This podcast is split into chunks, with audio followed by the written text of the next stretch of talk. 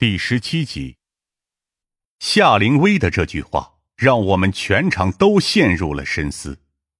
没想到，就在这个时候，一个负责检查薛亮家的省城同志有了新发现。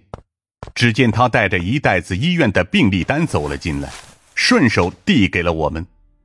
队长，我们有新发现。听到这个消息，我们所有人都有些喜出望外。这是薛亮在省城中心医院的治疗病历。从这上面明显可以看出来，他一直患有严重的焦虑症，而且心脏也不怎么好。说着，这名同志再次递过来一个检查报告和通知单，继续说道：“薛亮每隔一段时间都会回省城中心医院治疗，这里是有关肌肉注射的记录。薛亮注射记录的时间很规律，每周一次，而且时间都是在周六的下午六点钟左右。”我和疯子，包括夏灵薇，得知这一消息，顿时瞳孔猛然一缩。今天正好是周天，那意思就是说，薛亮死前肯定也去了省城的中心医院治疗了。死者尸体并没有表现出明显的机体肌肉紧绷和挣扎，我们大致能推测出，他被害时的面部表情也很平静，也就是说，他应该是在某种无知觉、无状态的情况下被害的。能让人无知觉、无状态的东西，我只能想到麻醉和幻觉。麻醉、幻觉，医院，马上通知法医，尽快完成尸检分析。另外，你们两个保护现场，在此取证，包括周围的监控录像视频，以及寻找目击者。另外，这边的任何出入口都做详细的调查和录像取证。还有。恢复薛亮手机通讯信息等记录，剩下的人收队。省城这边的刑警队长处理事情也是干净利落。安顿完一系列事情后，我和疯子、夏灵薇三个人就打算跟着省城警方这边先回警局。出小区的时候，我们恰好撞见在物业和保安室闹事的业主们。这个小区属于高档小区。不管是地段还是安全性，在省城可都算是首屈一指。能住在这里的人，大部分都是有钱人。毒杀案的死者薛刚以及家小也都是在这个小区。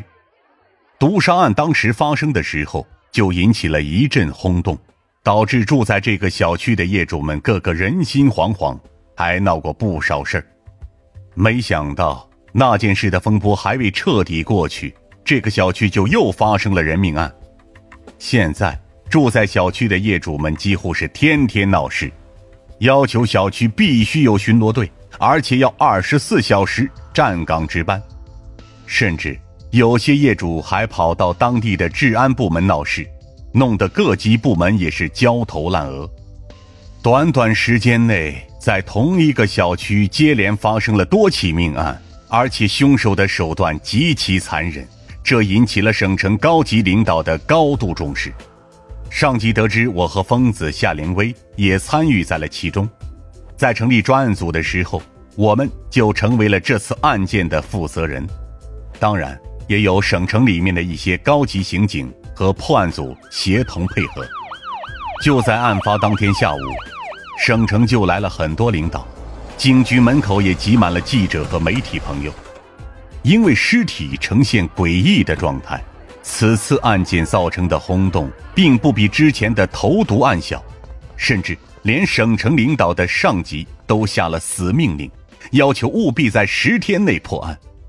在开会的时候，夏灵薇和疯子也上前认真的讲解了一番我们 Z 城发生的死尸杀人案，具体阐述了这件案子的经过和我们手中的线索，以及。和毒杀案，包括剖尸灌蜡案的牵连。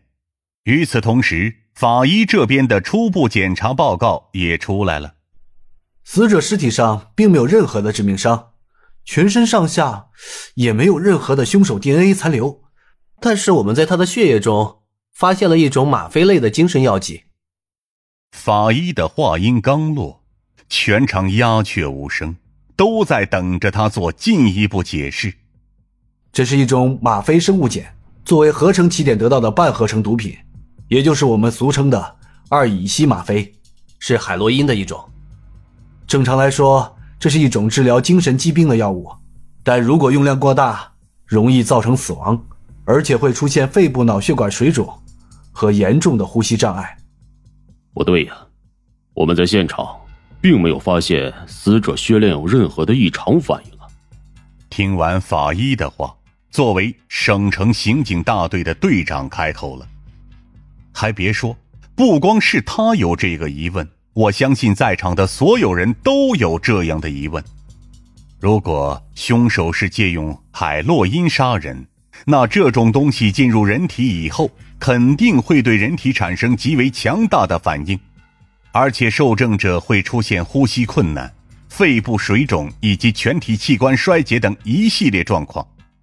可薛亮的表现仍在正常人的范畴内，并没有出现异常的情况。